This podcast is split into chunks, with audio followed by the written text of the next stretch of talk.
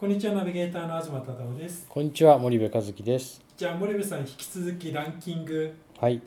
第8位なんですけどじゃじゃーん。じゃじゃーん ということで、はい第30 131回目の、うんこれは我々2人で話したんですけど、うん失敗する日本企業の3つの法則っはい。ていうことで、うん。この回が第うん8位ですか、はい。結構上に来てるんですけど、うん。まあ、失敗する日本企業失敗してる人が多いのか、うん失敗したくないから聞く人が多いのか、うん。ちょっと分かんないんですけど、はい。この回はどんな？えーっとね、私がその過去十数年の中で携わってきた企業さん。はいまあ、あの、まあ、主に大企業になるんですが。はいこの。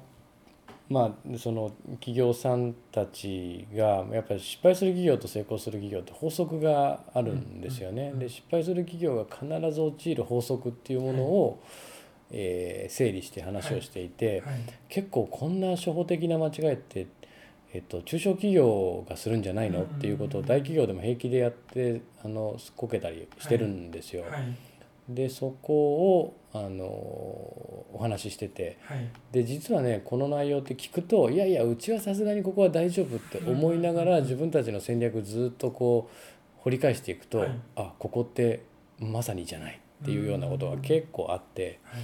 まあ、あの非常に、えっといいいい回あのうん、あれだったんじゃないかな、うん。大きかったんですね。じゃあもうリスナーの皆さんにもぜひ、うん自社の戦略と照らし合わせながらうん。一回そうですね。失敗しないために。聞いてもらいたいと。はい、わかりました。ありがとうございました、はい、森部和樹のグローバルマーケティング。すべてはアジアで売るために。ポッドキャスト森部和樹のグローバルマーケティング。すべてはアジアで売るためには過去10年間で1000社以上の海外展開の支援を行った森部和樹がグローバルマーケティングを分かりやすく解説します。グローバルマーケティングとは世界のニーズに応えて利益を上げること。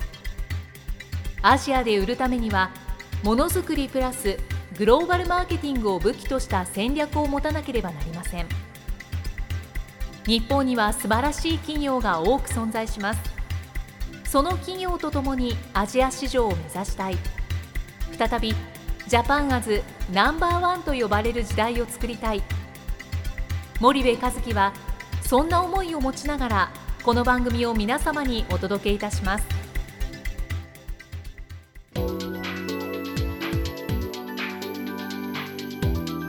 こんにちはナビゲーターの東忠夫です。こんにちは森部和樹です。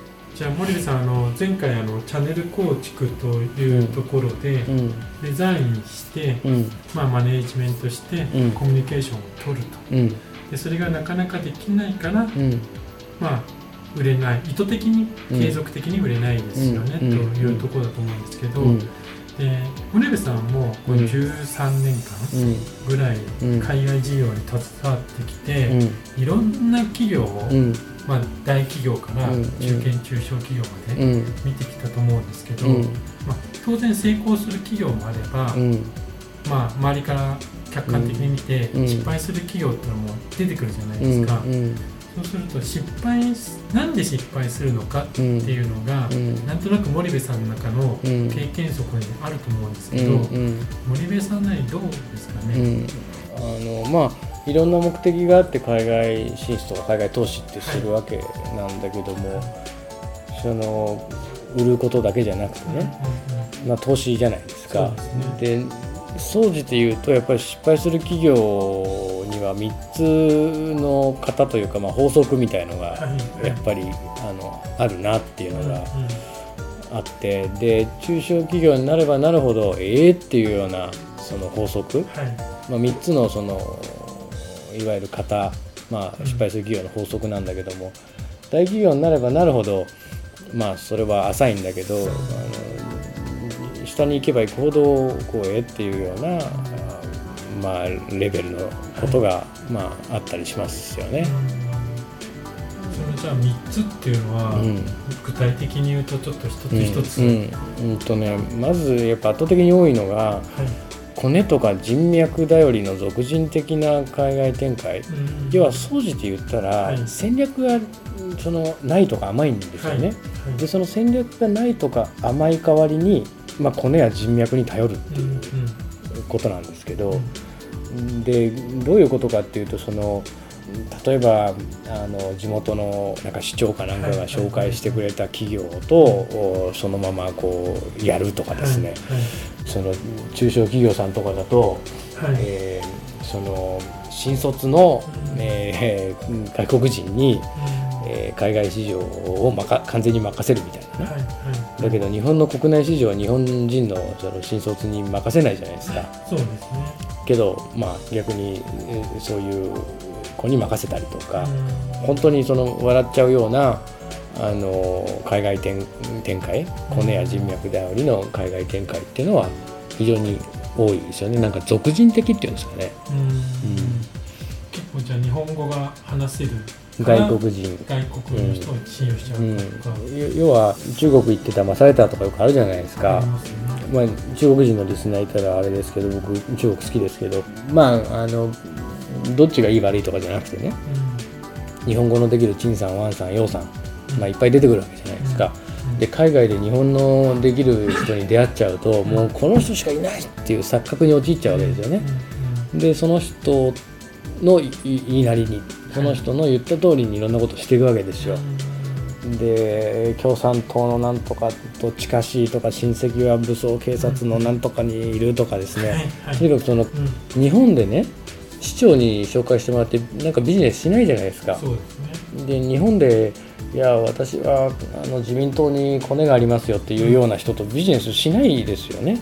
そううね。ん、なんですけど海外は人脈が重要だっていう言葉だけが一人歩きしてしまって完全に人脈頼りになっちゃうパターン。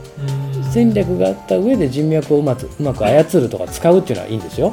うただ戦略がない人脈頼りっていう、まあ、これがいいわゆる、まあ、初歩的なというかん。非常に多いあのパターンですよね。まあ、人脈を否定するわけじゃなくって、ん。戦略を持った上で、うん。こういう人と付き合いたいとか、うん。こういう人を探してるとかっていうのは全然、うん、それを人脈をフルに使って。戦略と合わせたらいいんじゃないかと、ただ人脈だけだと、戦略がないのに、うん。人脈だけだとん。どうしても受け身になってしまうし、その受け身になるってことは怖いんだよね。リスクなんですよ。組んだ相手がいいかどうかっていうのもうん判断できないままうん、行って突っ走ってしまうと。だからそれがすごく怖怖いというか、まあ、多くの企業がそこで失敗をしますよね。うんで大企業になればなるほどその入ってくる人脈の質も高い質なのそうでですね。あのその可能性は著しく低いんだけども、うんやっぱり戦略がない上にいくら人脈乗せてもねで海外ビジネスは人脈が大事っていう言葉だけが一人歩きしすぎちゃって、うんうん。とにかく人脈っていう、うんうん。そういうのは非常に怖いですよね。まあそうですね。中国なんかだと、まあそういううん傾向はうん。さらに強くなりますよね。でそれで散々やられてきたんだから、まあ、今 ASEAN シフトなんて言ってますけどそこではやっぱり同じ失敗はしないってことはすごく重要だと思いますけどね。じゃあ一つ目はじゃあこれや人脈頼りのうん。独人的な海外展開っていうのは一つですよね。一つですよね。うん。うん。でもうじゃあもう二つあるんですけど、もう一つは？これはですね、まあ、さっき言ったのはあの中小企業さんが結構陥りやすいんですけど、はい。今回はその大企業が陥る問題なんですけど失敗の法則なんですけどね、まあ販路を築きたいわけですよ現地で。ね。自分たちはつく作れるんでね、うん。でまあ現地のパートナーが重要だろうということで、えっと合弁会社を作ったり事業提供したりするんですが、その時にその財閥とか同業種みたいなところをこう選んでいくう。ん。うん。で必ずしもこれ悪いっていうことじゃないんですよ。うん。ただその欲しいのは販路なわけですよね。でもその販路のことはよくわからないから、とにかく現地の経済を牛耳ってる財閥系と組むとかね。うん。うん同業種と組むとうん。いう方法をとってその販路そのものにあたるディストリビューターを軽視するっていうパターンがあるんですよ。で例えばサービス業をやってるとかね、うん。えーすごく重要な店舗が必要だとか、はいあのコンビニエンスストアとか小売店、うん。こういうところは徹底的に財閥と組んで、はい。えー店舗開発やって、うもうスピーディーに店舗を広げていって、ん。やっていくっていうのは多分適切だと思います。ただ製造業に関して言うと、必ずしもその財閥系や同業種と組むことがね、はえー反論を獲得することになるのかっていうと、そうじゃないケースっていうのは往々にしてあるんですよで外資規制があって現地の企業と合弁しないと進出できませんよっていうんであれば仕方がない。ただ本当に自分たちが必要としているパーツが販路なんであればやっぱり販路と組む。もしくは販路と合弁する。もしくは販路を買収するっていうことをやっていかないといけなくて。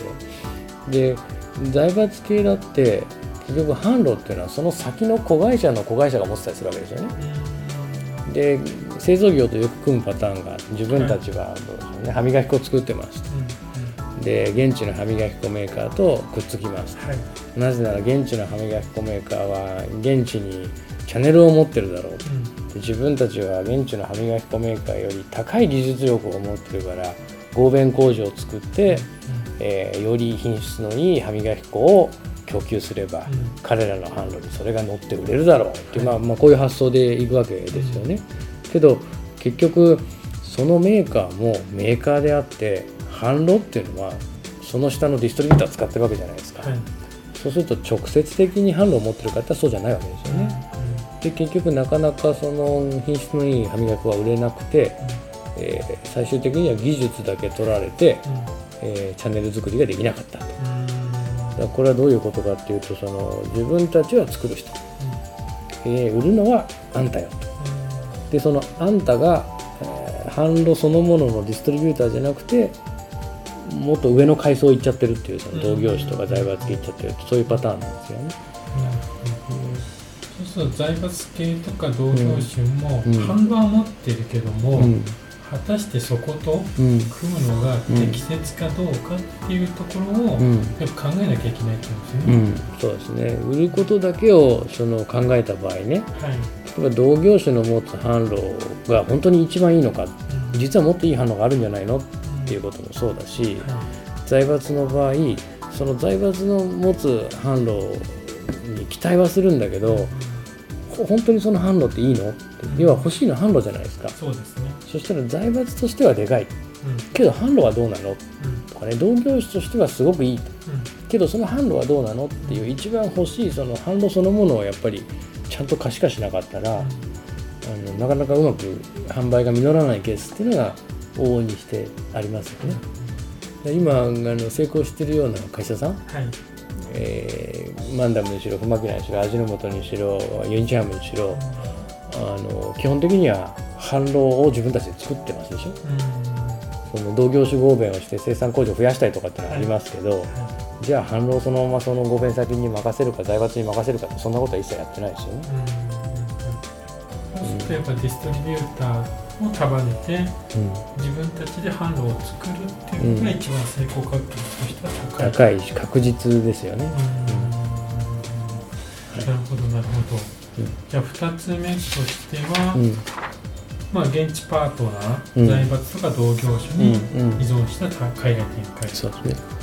で3つ目っていうのは具体的にどう、えー、とこれも大企業が、えー、と陥りやすいパターンなんですけども、えー、と箱だけうん海外展開、うん。まあ、いいわゆる現地法人ありきの海外展開、うんうんでとにかく海外展開といえば、えー現地法人だろうはい。ということで現地に箱を作って法人作ってそこに駐在員を送り込んでうん出てから学べと。はい。いう、まあ、そういうパターンですよね。で箱作るってことは、えー、と作ったと同時にすぐにあのいわゆる出費が出るわけじゃないですか。はい。固定費がバーッと出ていくわけですよね、でその固定費を出血と捉えるならば、はい。出た瞬間出血が始まるわけですよね。うん。でそれを販路を作って売り上げが上げれるようになって初めて止血ができてトントンになって利益が出ていくわけじゃないですか、はい。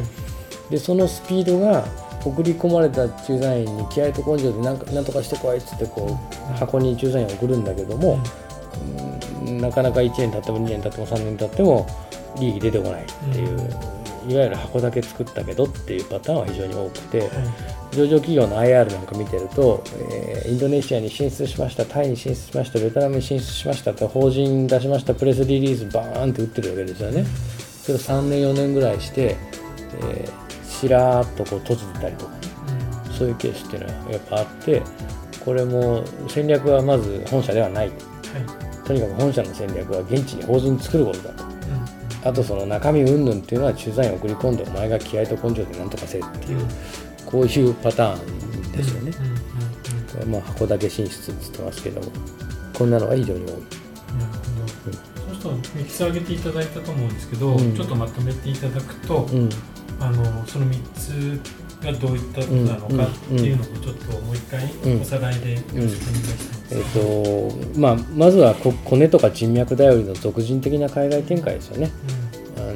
日本語のできる外国人を唯一で最高のパートナーと錯覚してしまって、いわゆるもう相手頼り、相手の言うところにえー、全部引っ張られていっちゃうっていう、はい、まあ、戦略があった上でのコネ人脈は丸ですけど戦略がない上でのコネ人脈は NG ですよっていうのが一つですよね。であと,、えーと、販売網を作るっていう場合には現地パートナーを選ぶっていうのは当然重要なんだけども販売網が欲しい時に本当に財閥が必要同業種との合弁で本当にいいのっていうと必ずしもそうじゃないケースが特に製造業なんかは多い、欲しいのがチャンネルなんであればディストリビューターと組む。ディストリビューターをマネジメントするっていう方が即効性が早いですよ。っていうのは2つ目。で3つ目がとにかく海外進出といえば原稿を立てて駐在員を送り込んで気合と根性で何とかせっていうこれだとなかなか海外の市場で気合と根性が通じることってそんなにな いのであの難しいっていうで駐在員がかわいそうっていうのが一生そこで骨をうずめさせてくれるんだっていいですけどね。3年5年で帰らされちゃって結果出ないまま帰っちゃうっていうことになっちゃうしね。まあ、その3パターンじゃないかなと思います。けどわかりました。じゃあ今日はあのお時間が来たのでここまでしたいと思います、はい、森部さんありがとうございました。はいありがとうございました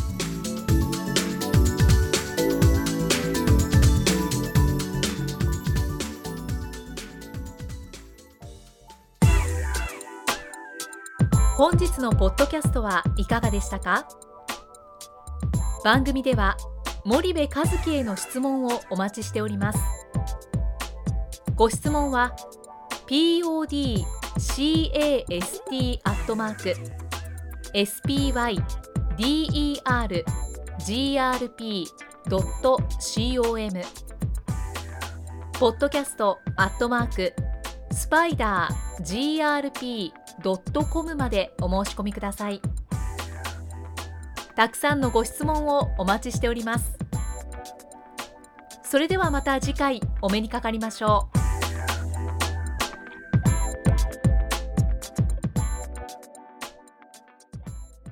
森部和樹のグローバルマーケティング。この番組はスパイダーグループの提供によりお送りしました。